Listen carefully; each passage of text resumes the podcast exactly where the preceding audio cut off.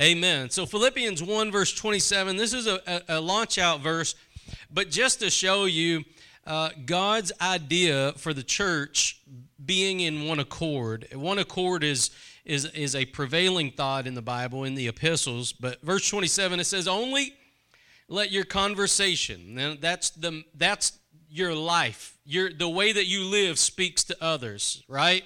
It's not just talking about the words you say, because anybody can say buzzwords but he's talking about the way that you live. It doesn't do you any good to tell anybody, God bless you, if you trip them. And you know what I'm talking about, right? Doesn't do any good to, to use the church lingo if you're going to stab people in the back and, and run around and knock people down and different things like this. So, the conversation of your life, only let your conversation be as it becometh the gospel of Christ. That whether I come and see you or else be absent, I may hear of your affairs. Now, stop, hold right there. You understand what he's saying? He's saying you, you should live the Christian life, not just speak the Christian words, and don't be different when I'm present and when I'm not. How many of y'all can, can relate to that? How many of y'all know people that are a different they're different when you're around and when you're not around? Right? We used to call them two-faced right? Well, Paul Paul's basically telling them don't be two-faced. Don't be, you know, when when when the apostle walks in the door, everybody whoop, you know. But when the apostle's not there, then everybody goes back to being in disaccord and in disarray. And he's saying, don't be different whether I'm there or not. It shouldn't matter. Amen. Uh, you know, I praise God like on Monday night, Monday night prayer. I think that was the second Monday, maybe the third Monday night prayer I've missed in the last three, four years. I had to work late. And I praise God, I didn't have to worry about the church. Amen? Amen. Whether I'm here or not, the church is going to continue on. Amen? You know, you know who the church depends on? The Lord. Not on not on any one person, but on the Lord. Amen. Okay. Um, so whether he comes and sees you or is absent, I may hear of your affairs that you stand. Here we go. Fast, and that means secure, in one spirit, with one mind, striving together for the faith of the gospel. Now, so the, the idea is that the church would hold together in spirit and in mind for the faith of the gospel. That we don't let any division happen. You know, one of the things that the apostle got onto the Corinthian church for was that they had so many different divisions. I got baptized of Cephas, I got baptized of Paul, I got baptized of this. And, and Paul got onto them about that because they were allowing divisions in the church. Amen? And so one of the things, um, whenever you, whenever a church, I've heard it said that every time a church you know, you get four or five people in a living room and they decide they're going to start a church. I heard it said that every time a church has ever been started, the enemy starts it with them. And he tries to sow what? He tries to sow tares in the wheat. Immediately, the enemy comes to sow tares at the very beginning. You, you remember that? It was when the seeds were planted that the enemy came and planted too. And so a lot of times the enemy will come and work through people that aren't living right. Amen. And and so what we've got to do is we've got to number 1, we've got to be able to identify characteristics of the enemy. But secondly, we've got to handle our problems the right way. We've got to handle our problems the right way because everybody's handled problems the wrong way but it's it's incumbent upon us to handle them the right way. Now, with that said, let's go over there to Matthew chapter number 18, like I said at the beginning. Matthew chapter number 18. This is the, the foundational system about how to handle conflict in the church. You're not going to get any more basic, any more fundamental, and it comes from the Lord Himself. And one of the things that we need to recognize is that it's the absence of conflict the absence of conflict doesn't mean conflict isn't there, it means you're not seeing it. Because it's always there. Because the enemy's always at work. Amen? Now, the enemy may be dormant for a while. I've heard it said this too that if you're preaching the cross, if you're preaching the kingdom of God, the, the enemy will rear up. But if you're preaching, um, you know, uh, fortune cookie sermons, you know what I mean? You're going to make it, you're going to make it. Turn to your neighbor, tell them you're going to make it. You're going to make it. You're going to. Well, that's what your soul, that's what your soulish man wants to hear, right? But your spirit needs the Word of God. Your spirit man needs the Word of God. And so, you know, the, if you're preaching the cross or you're preaching the kingdom of God, the enemy's going to rear up. But if you're preaching those those fortune cookie kind of messages, enemy, it's okay. You just keep having a carnival, high five yourself all the way to hell. Doesn't bother him one bit till you start preaching the truth. And that's when the enemy starts going to work, but he's always there. So just because you don't see conflict doesn't mean it's not there. So some people say, well, we haven't had conflict in a while. Well, that means you're not preaching. Because if once you start living right, the enemy's going to come after you. You know that yourself. You, you, you make up in your mind that you're to that you're to read five chapters of the Bible tomorrow and you're to pray for an hour and you watch what happens. You and but you get focused, you know, your mind like a flint, and you do it, watch what happens the next day. Things are to just happen. Amen. The enemy knows how to push, and he's not to come outright. He just tries to overwhelm you. He tries to overwhelm you, he tries to discourage you. So, um, what we see here is this conflict that happens in Matthew chapter 18. Look at verse number 15. It says, Moreover, if thy brother shall trespass against thee, go and tell him his fault between thee and him alone. If he shall hear thee, thou hast gained thy brother. But if he will not hear thee, then take with thee one or two more, that in the mouth of two or three witnesses every word may be established. That's a play on the Old Testament because you couldn't accuse somebody just yourself. And if he shall neglect to hear them, tell it unto the church. But if he neglect to hear the church, let him be unto thee as a heathen man and a publican. Now I'm going to stop right here and just kind of break this down for a minute. The, the Lord says, um, brother, if thy brother, so we're talking about in the house of God. We're not talking about somebody who's not saved. Somebody who's not saved, we expect them to act like they're not saved. Come on now. Don't expect somebody that's not saved to be godly. Don't expect somebody that's not saved to have the fruit of the Spirit love, joy, peace, gentleness, goodness, kindness, patience. You know, don't expect somebody that's not saved to exhibit the fruit of the Spirit. It, but if they're saved, you should have an expectation in that brother's life. It says, if that brother, right? So you're talking about another believer, another believer. But first thing is, first thing is privacy. That's the first step. If if there's an issue that arises, if if somebody comes up to you and you you know you you find out that they've been talking bad about you all around town, you don't go talk bad about them all around town. You go to the person in private. In private. It says alone. Go to them alone. So you go to that person one on one. Now that takes courage. That takes courage. But the you know the best way to get a splinter out is not to put a band-aid on it. It's not to cover it up. It's to get the tweezers, go straight to it and pull it out. And sometimes you've got to have courage. You've got to have that gumption about you to say, "Look, is this true?" Now, love thinks no ill, right? And love hopes for the best. Love's hopes are faithless. So whenever I hear that somebody's talking bad about me, I always say, well, surely they didn't mean it like that. Or surely they didn't say it like that, right? I'm going to give them the benefit of the doubt. But I'm going to go to them and say, hey, is this true? You know, that this, this, this. That's called taking it to the person. Amen? Now, one of the things that the enemy wants to do is he wants to get involved in our in our churches or in our homes. The quickest way he does it is through murmuring, backbiting, or gossiping. This is one of the ways that he destroyed the nation of Israel in, in, in, in, uh, in the desert.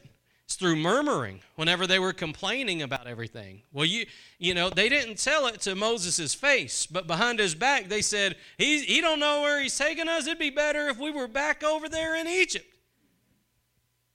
But they didn't have the gumption about themselves to tell it to his face, right? And that's why God got upset. This is murmuring, this is starting a fire. Well, here's the thing about murmuring and gossip, okay? You're not going to gossip to the wall. You know who you're going to gossip to? Uh, what I call it is you're going to gossip to gasoline, somebody's ear. Because in order for your gossip fire to continue going, you got to have somebody ear. Right? So if somebody starts gossiping to you, you say, Look, I don't want to hear that. You know what it does? It, it takes it immediately from 100 down to zero. Immediately from 100 down to zero because you've done the right thing.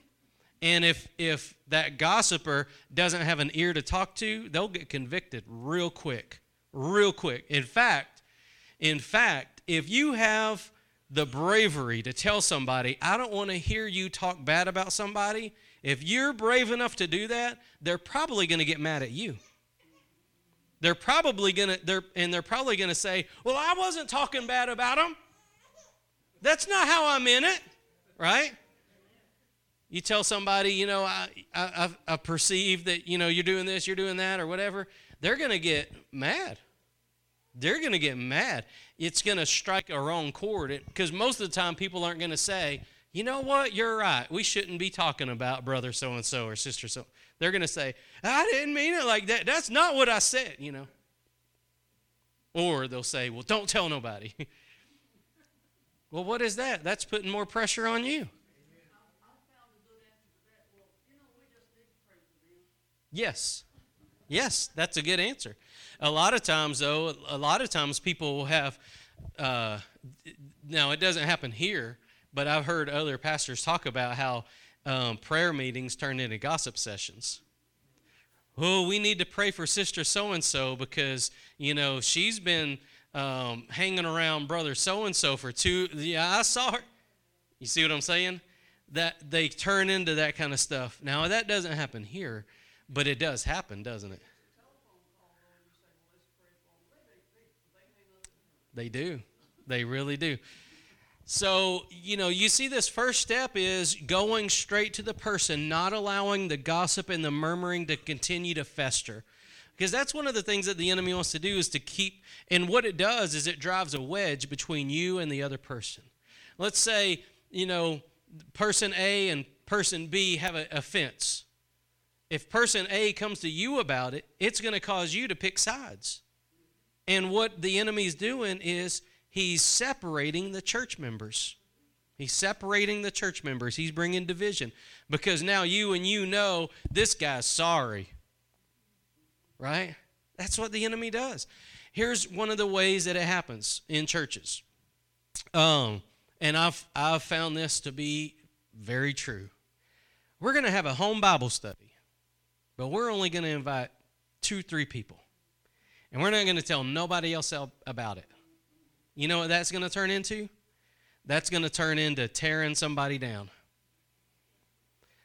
Here's the thing that I have found if somebody wants to have a home Bible study, that's great. We encourage that. But if you're selective about who you invite to it and you don't tell everybody else about it, you don't make it available to everybody, what that shows is you've got ill intentions. Your intentions aren't to learn the Word of God. Your intentions aren't to edify the body.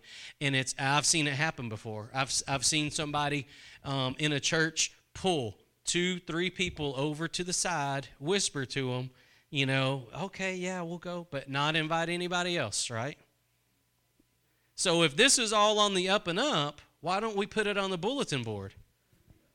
Right? If it's a Bible study, let's put it on the bulletin board because what it is is we want to get alone together so we can run some folks down, but do it under the name of a Bible study. So these are some of the ways that these things happen in a church. This is some of the ways, and it, it on the it has the appearance of it's all on the up and up. But if you're on the receiving end of it, you know better. Amen. How many of y'all been on the receiving end of that kind of stuff? Yeah? It's not fun, is it? It's not fun. One of the things that we have to do as the body of Christ is we've got to recognize that our actions, our actions have a direct impact on other people's lives. That's why I started with Philippians 1 because we're supposed to be one mind, one spirit, one body. We, we should recognize, you know what, if I only invite brothers and sisters so and so, then brother or sister so and so may get offended, right? I need to think about other people not just myself.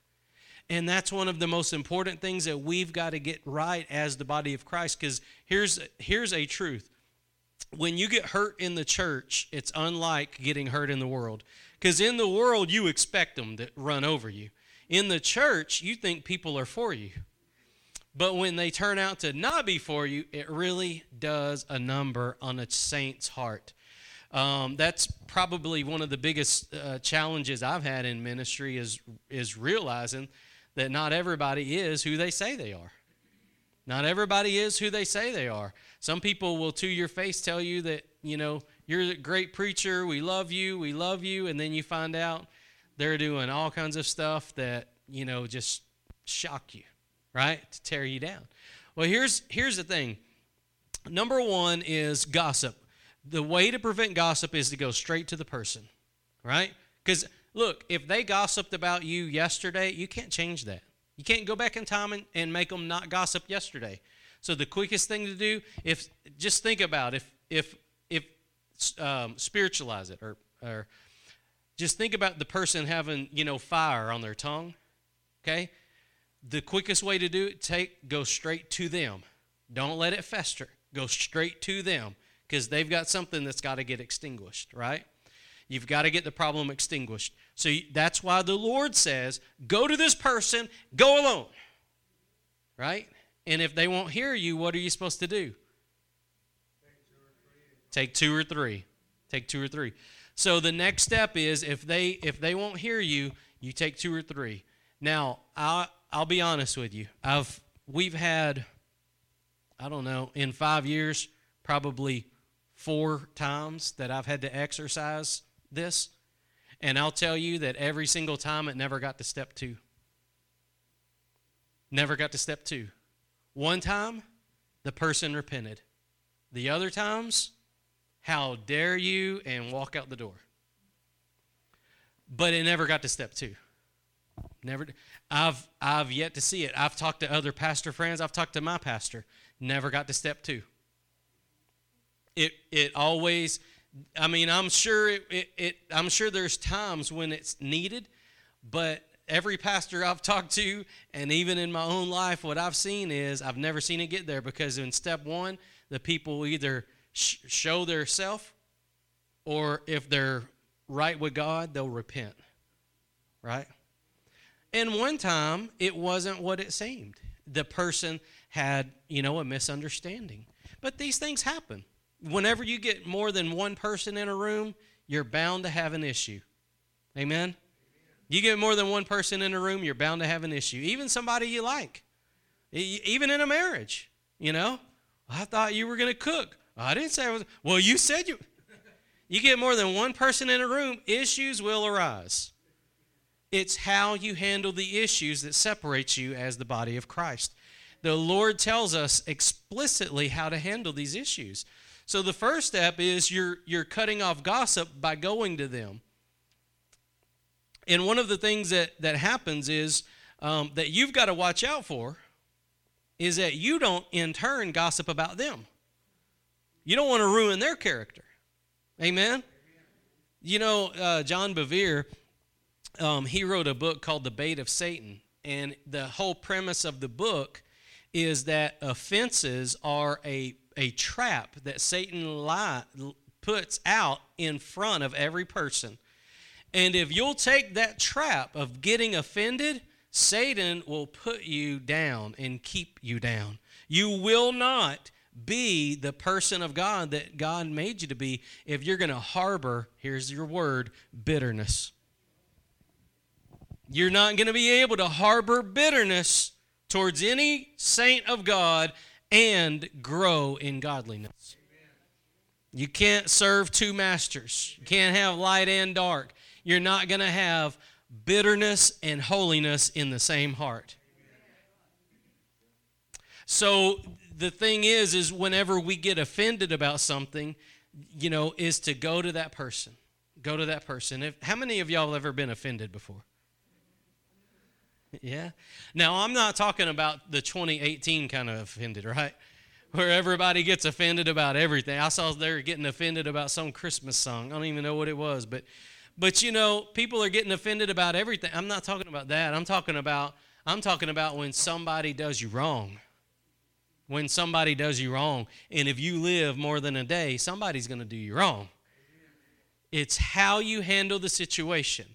If you allow it to continue on unfettered, unchallenged, it's going to grow either through gossip or resentment or bitterness, or you're going to end up running their character down. Yes. Yeah, that's exactly right. Yep. If somebody wants to talk to you about sister so and so, just say, well, hold on, let's go to her. Let's just stop right now. Let's, or if she's not there, let's say, hey, let's call her and put her on speakerphone. Let's settle this right now. Let's, you know, did you know that sister so and so is seeing brother so and so? Did you know sister so and so seeing brother so and so? Oh, really? Well, let's call her up and ask her. Oh no no no no! Don't do that because she doesn't know. No no no! Let's let's let's make sure this isn't gossip, right? Because we don't want to slander somebody. You know who the slanderer is, right? That's the devil. He slanders. He, he, he throws accusations. He's the accuser of the brethren. That's his name. Did you know, sister so and so and brother so and so? That's what the accuser of the brethren wants. He wants us to accuse one another. Amen?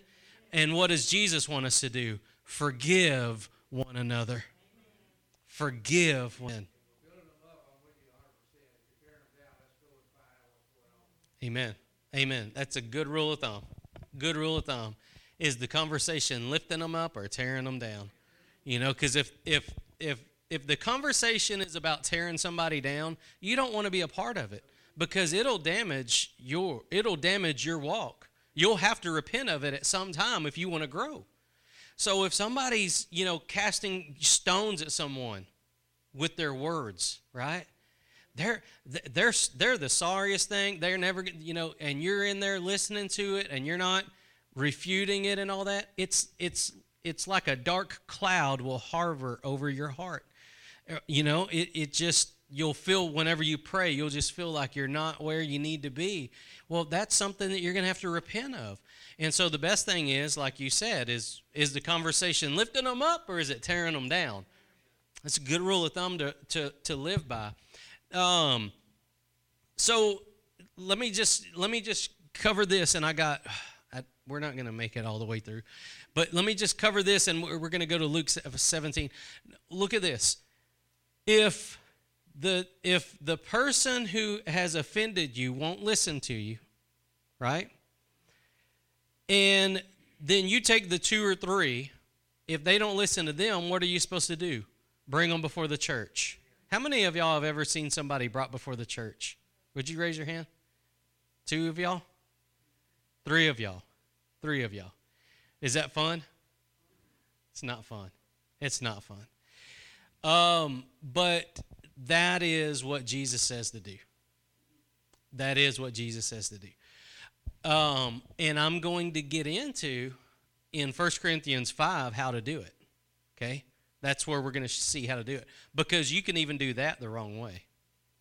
I, you, you know, if the if certain family in the church doesn't want another family in the church, they can run this whole thing and do it in the wrong heart and do it in the wrong spirit. And that goes back to, like I said earlier, church hurt is like no other. And, and you know, just because it says a church on the front door, it could be a family running it, not the Lord running it. And if you walk in the wrong doors and it's the wrong family, they're going to eat you up and spit you out. So you've got to be mindful of these things, and these are these are important things that we've got to know as the body of Christ. These things just aren't taught that much. Just not taught that much. Nobody likes to talk about this, but we've got to know how to handle conflict. You know, that's one of the uh, things about the military. Uh, now, I'm not military, but military is always about training. Always about training different scenarios. Because why? Because in the heat of the battle, they don't want you to think, they want you to react, right? It's just a reaction, how you respond, because you've been trained properly, right? You know what to do because you've been trained. And so, and so with with us, we should, in the same way, know how we're going to respond whenever these issues arise. Because if, if we don't, if we're not trained in these things, you know, the enemy's very, very good at sinking boats. Very good at sinking boats and causing heartache in the church. Causing heartache in the church. Um, you know, if you've ever been on the receiving end of a gossip session, you know what I'm talking about. so, I, you know what? That was one thing that I told my pastor. I said, You didn't tell me about that. You know, he said, well, some things you got to find out on your own, you know? You walk around with knives in your back all the time. Um, okay, let's go to Luke 17. Oh, wait, let me, let me, uh, sh- after you, after the church hears them, it says, let them be unto you as what? A publican, right? So, so you're not just coming up and, and, and, and just, you know, doing this thing. It, you, they're actually putting them out of the church, right? And this is coming from Jesus. Well, Jesus said, you know, don't, don't you're supposed to be meek and mild and, you know, all this stuff. Well, yes. Yes, to the person who is repentant. Yes, to the person who wants to change. Yes, to the to come unto me all you who are weary and heavy laden. Yes, when you realize the burden's more than you can bear, yes, he is gracious. But when you rise up with a religious spirit and you're not repentant and you're allowing the enemy to use you, he will bring upon you the law. Look what look how he treated, you know, the the people that were the know-it-alls, he gave them more law than they could handle. Right?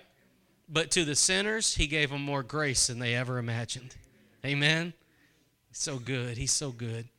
He's so good. Okay, Luke 17. Let's look at this real quick. And, and on this one, I'm going to move quickly because I want to get into 1 Corinthians 5. Luke 17, because I heard somebody say something in my heart. I just heard you. I heard you. I'm talking about offended. I, you know what? Uh, I'm past all that. Nobody offends me no more, right? Look what, look what, again, Jesus says. Verse 1 then said he unto the disciples. So he's saying this to men of God, right? These aren't just flaky kind of new Christians. Then said he unto the disciples, It is impossible, but that offenses will come. But woe unto him through whom they come. It is impossible, but that offenses will come. It doesn't matter where you go to church or who you're around. Somebody's going to do you wrong. Somebody's going to let you down. Somebody's going to do something. It's impossible, but that offenses will come. Amen. That's what he said. So it's it's not how do we avoid offenses. The presentation tonight is not how to avoid offenses because it's impossible, but that offenses will come. So the question is not how do you avoid offenses? The question is how do you handle offenses? That's the question. That's what'll change your life. Once you realize it's how you handle the situation, not avoiding it, but how you handle it, it'll change. It'll revolutionize everything. Now watch this. Verse 2. It'll, it's better for him that a millstone, millstone were hanged around his neck, he cast into the sea, than that he should offend one of these little ones. Take heed to yourselves. Now, here's the deal. Verse 2 was about the person who did the offending, right? If, if, if you're the person who's gossiping and murmuring and slandering everybody, verse 2 is for you. It's better that a millstone be tied around your neck. If you've ever seen a picture, look look that up sometime in your Bible studies. You, you're not you're not coming up for air if a millstone's around your neck. But verse 3 is for the person who's been talked about. Verse 3 is the person who's been run down. Verse 3 is the person who's been overlooked or hurt. Take heed to yourselves. If your brother trespass against you, rebuke him, and if he repent, forgive him. And then he goes on to tell you how many times to forgive him, right? So what are you supposed to do if somebody does you wrong? He says he says rebuke them, right? But what you're doing is you're doing exactly what he said in Matthew chapter 18. You're going to that person. This, this corresponds perfectly with what the Lord taught in Matthew chapter 18 is that you go to the person. You don't talk about them. You don't plot their revenge. You don't plot revenge on them.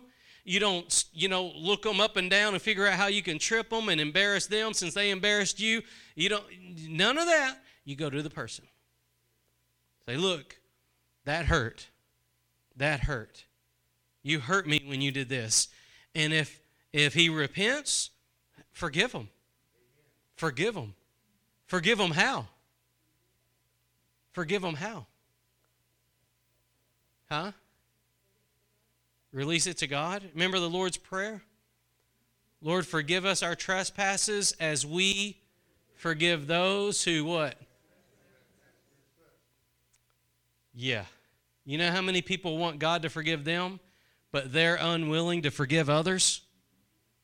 And right there in the most famous prayer in the Bible, in the Lord's Prayer, forgive us our trespasses as we forgive those who trespass against us.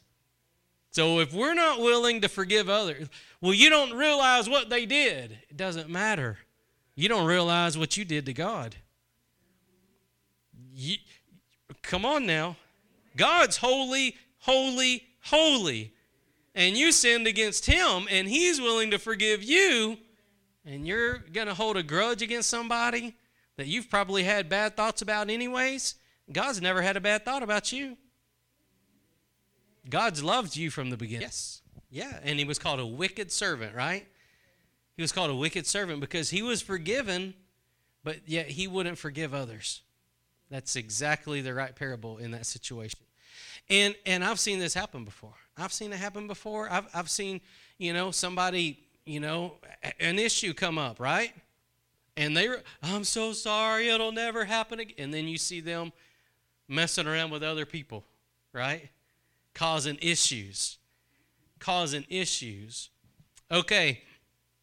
Um, with that said, I wanted to show you that because it, it corresponds perfectly with Matthew 18, right?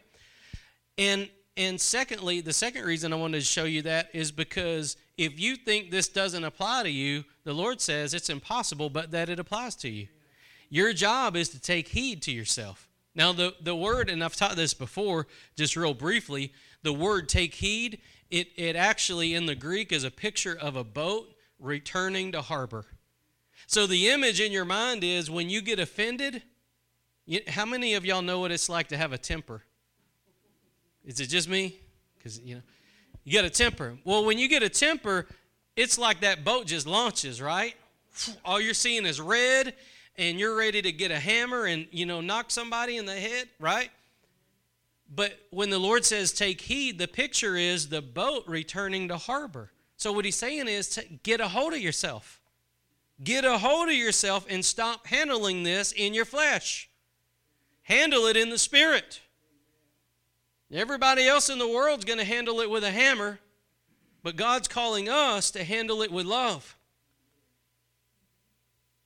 It's impossible, but that offenses will come.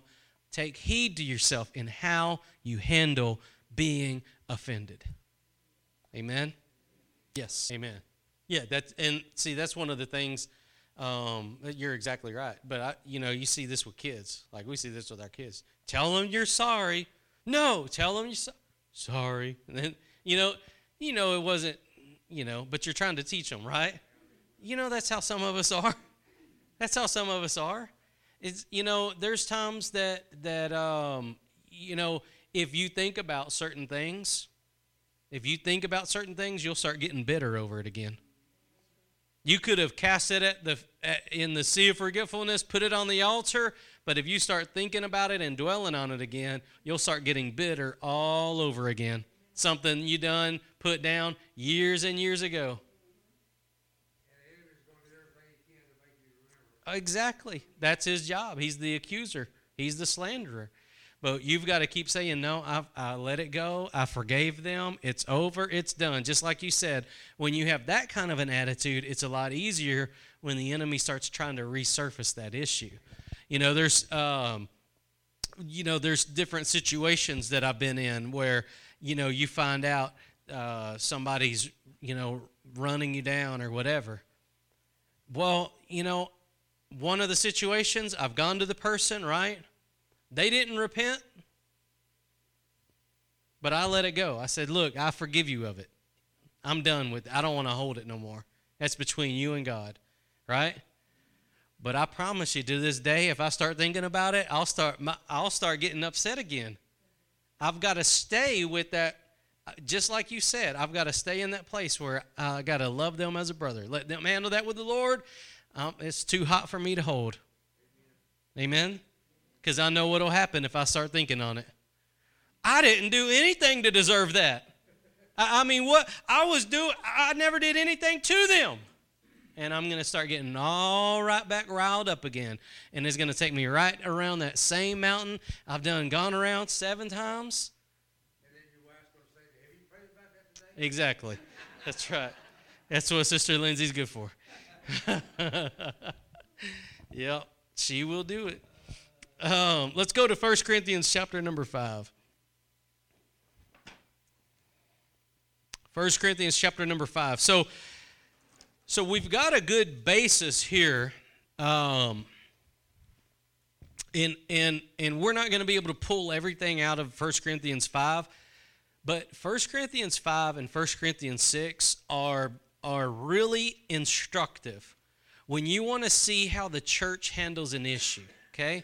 When you want to see how the church handles an issue. Now, a little bit of background the Corinthian church was a mess, but aren't we all? But the Corinthian church had a special mess going on. They had open and unrepentant sin in the camp. You with me? Um, Achan, whenever Achan had, uh, you know, sin in the camp, our story with Joshua from Sunday, it was hidden. Nobody knew about it but Achan. But here in the Corinthian church, everybody knew about it. Everybody knew about it.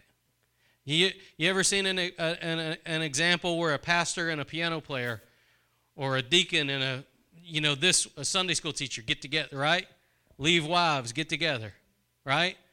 if the church doesn't do anything about it. That's the kind of issue we're talking about. That's the kind of issue we're talking about here. So when Paul's writing the Corinthian church, they have mega issues.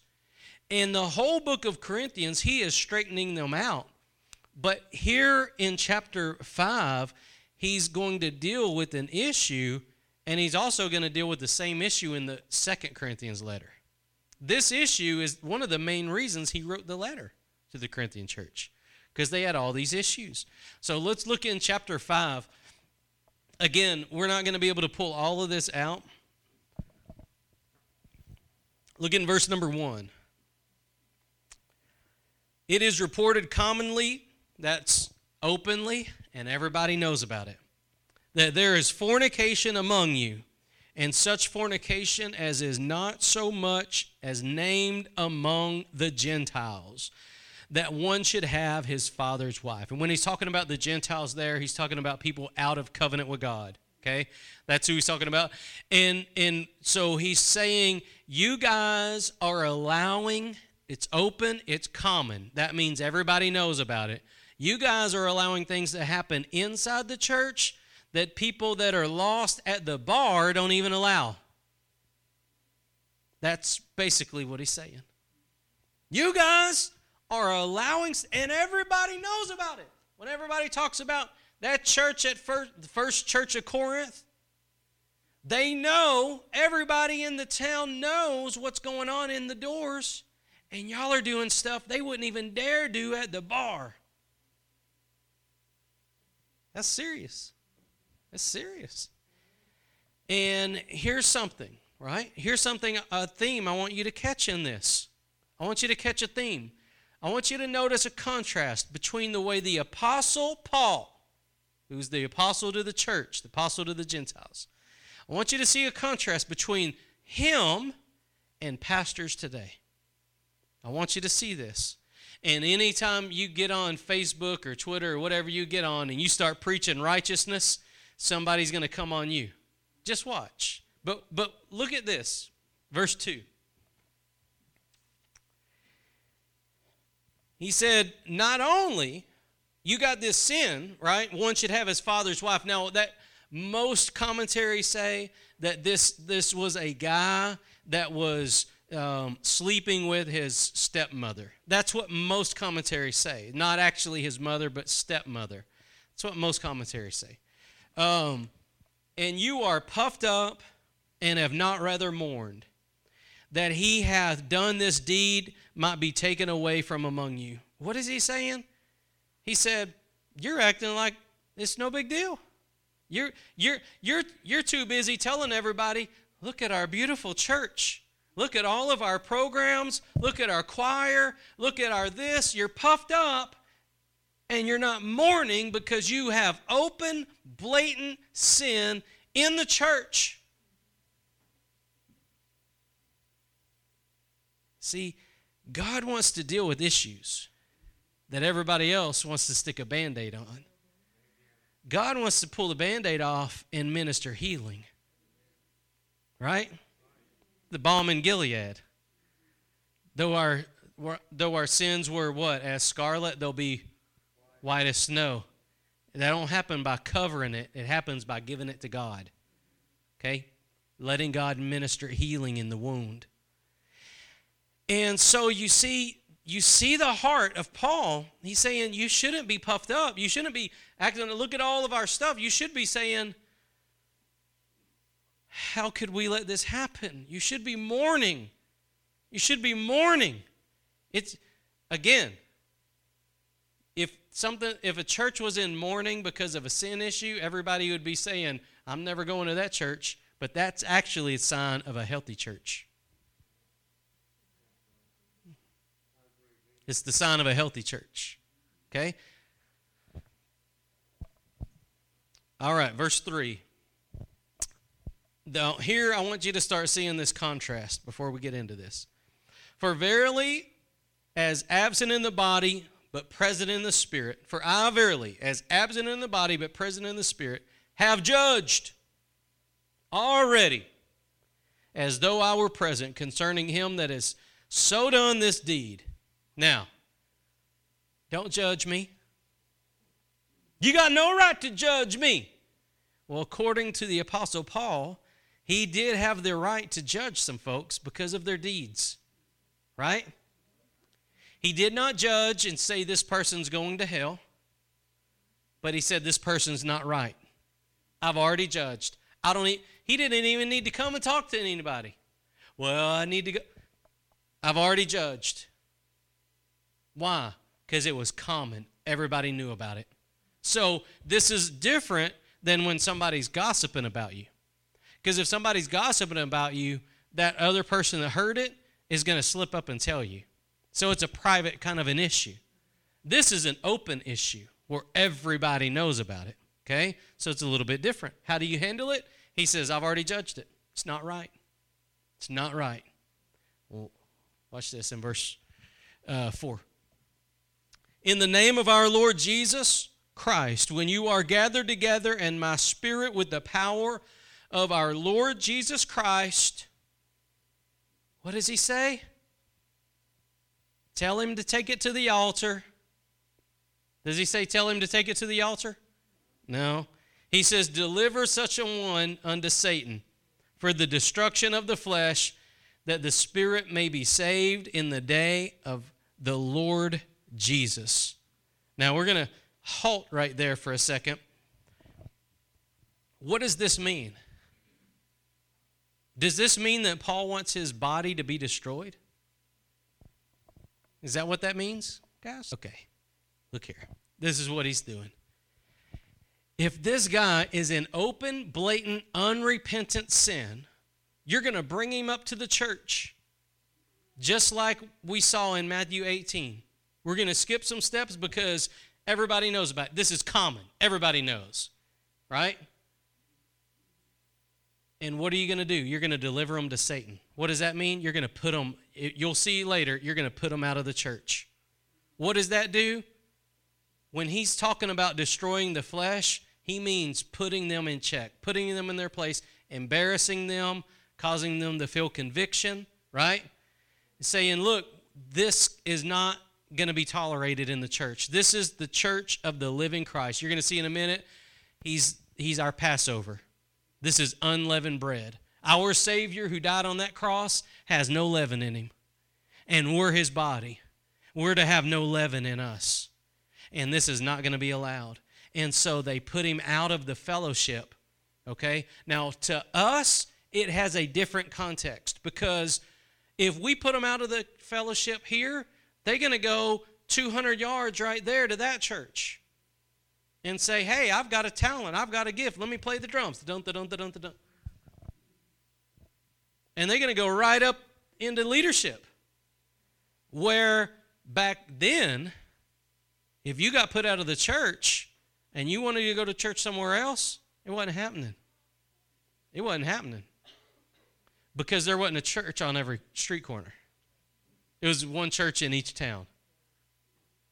And they communicated back maybe, you know, whenever I was younger, I remember if you were leaving a church, you had to get a, a card, and it and the pastor had to approve it.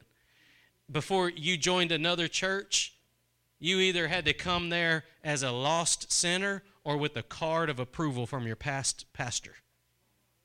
That's the only way you could join their church. And that was whenever I was growing up. Where are we at now? Look where we at now, right? I, I have witnessed this with my own two ugly eyes. I've seen this happen. I have seen somebody unrepentant about an issue. I, I won't go into all the details, but gossip, murmur, I mean, tear people down, slander them, confront them, and instead of repenting and changing, just, I'm out and go change churches and never skip a beat and go right on into another ministry. Now, that's the kind of stuff you see in ministry. That's the kind of stuff you see in ministry. And, you know, that's a hard part. But we can only, we can only, we're only accountable for what we can do, right? We're only accountable. We God is going to hold us accountable for doing right by the Lord here. And so that's one of the things, and in your own homes and in your own relationships. It's like with me. You know, there's certain things that, you know, I, I may go crazy one day, and y'all may have to throw me out of the church. But you can only handle you doing the right thing, right? And not compromising. You're every every um, every church is presented with opportunities to compromise. You know, this church would be probably four times as big as it, as it is right now if if I allowed compromise. I can't tell you how many times I've confronted an issue that I didn't want to do because I knew it was going to cause an issue. And I always do it in love. I always do it. You know, I never am mean. I never, none of that. But I'm not going to compromise. I got standards. And it's not my standards. I try to hold them to God's standards, right? But some people, they just, you know, and they're not going to do it. You know, one of the silliest ones, and I'll, I'll close on, and, and, and I'll, I'll let you speak. But one of the silliest ones that I've ever had, and I'm not going to name names, none of that kind of stuff but one of the one of my things, one of my things is if you're going to be a leader in the church, that is a teacher, a worship leader on the worship team. You're going to be, you know, a board elder, whatever. You're going to be something like that. Be faithful in your attendance. Right? Why? Because that's some crazy rule I have? No, because God honors faithfulness. God, when God raises somebody up, He raises them up because they're faithful. God doesn't look for talent, right? He looks for availability. If you, if you make yourself available to God, God will use you. So I know that God honors faithfulness, but there's times that I've, I've had to stick to my guns. At one time, I had to tell a, a worship team, hey, if you can't make it to church, you can't sing anymore. I, and I even said, I'm not going to tell you how many services you have to attend, but you just need to start being faithful. And I'll tell you this I got jumped. Jumped. I got cornered in the office by a group, and it opened my eyes, right? Opened my eyes. And, but the thing is, is I know what God's standard is, and I know what God honors. Now, if I would have never said anything, church would be bigger. Right? Church would be bigger. Another person living in sin. I might suspect it, but once I know it, I've got a biblical duty to handle it. And when I know somebody's living in sin and I lovingly, hey, is this true? I hope it's not. I'm sure it's not. Because, uh, but this, right? Well, that's not a way to grow the church. Not in the world's eyes. But God's looking for people to be faithful, right? One of my um, one of my uh, favorite guys to listen to, and I don't have many uh, that's alive, is uh, Jim Cymbala. He's uh, the pastor of Brooklyn uh, Tabernacle. Brooklyn Tabernacle. Amazing church, multicultural. They got Chinese, Japanese. I mean, you got every ethnicity group in there. But when he started, there was about um, about 25 people, and his father-in-law was a pastor of many churches, and his father-in-law put him in there. Said, "You're going to pastor this church." So him and his wife go and they start pastoring this church of 25 people. It's dead. Nobody's praising, nobody's worshiping, nobody's praying, none of that stuff. And it's one of those churches where, you know, when you're a member, you have a vote kind of churches. He said, okay, here's the deal. If you're going to be a member of this church, we're not going to keep attendance on Sundays anymore because you had to be faithful to attend a vote. He said, We're going to start keeping attendance on Tuesday nights at our prayer meeting.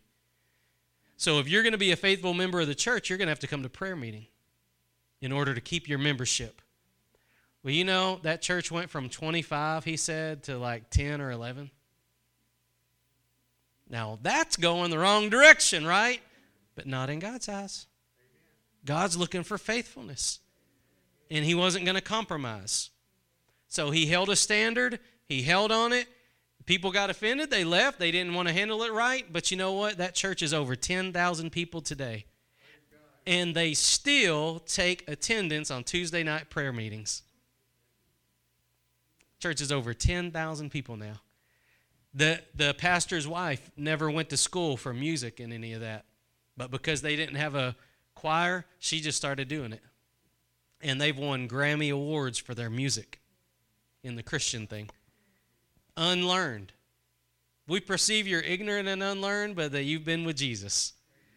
And see, his wife was the same way. So it's amazing what God will do if we'll be faithful.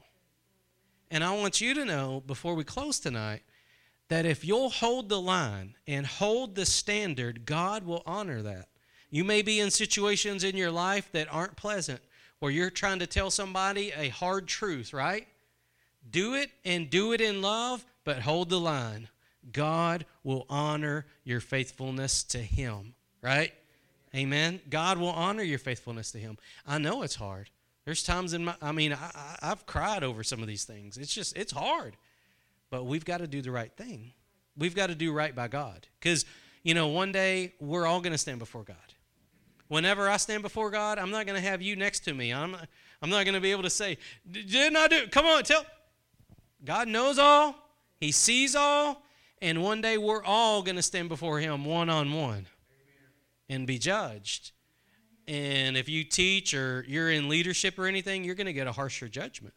Everything I say to you, if I tell you something that's unbiblical, I'm going to get very harsh judgment for that.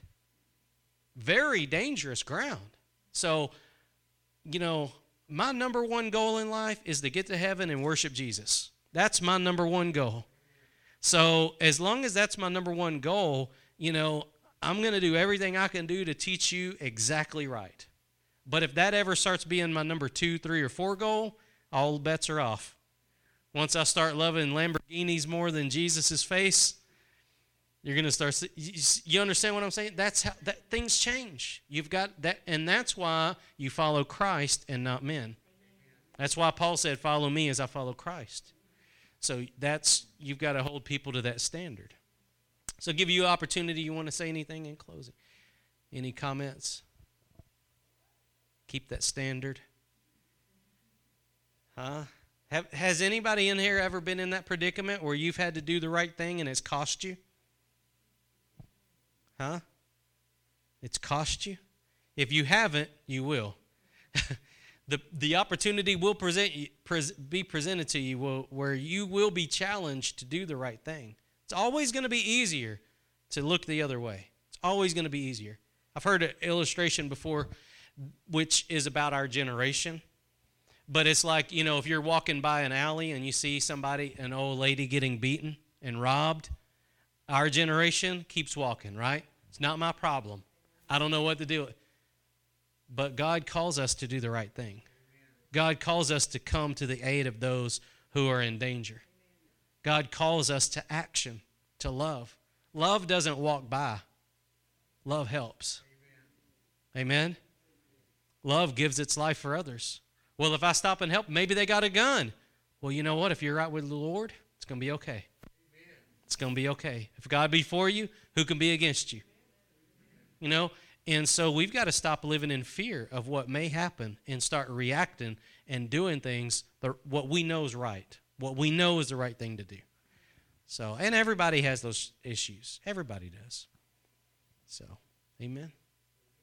Any comments or questions? Come on, y'all. I figured y'all would be doing a lot of questions and comments tonight.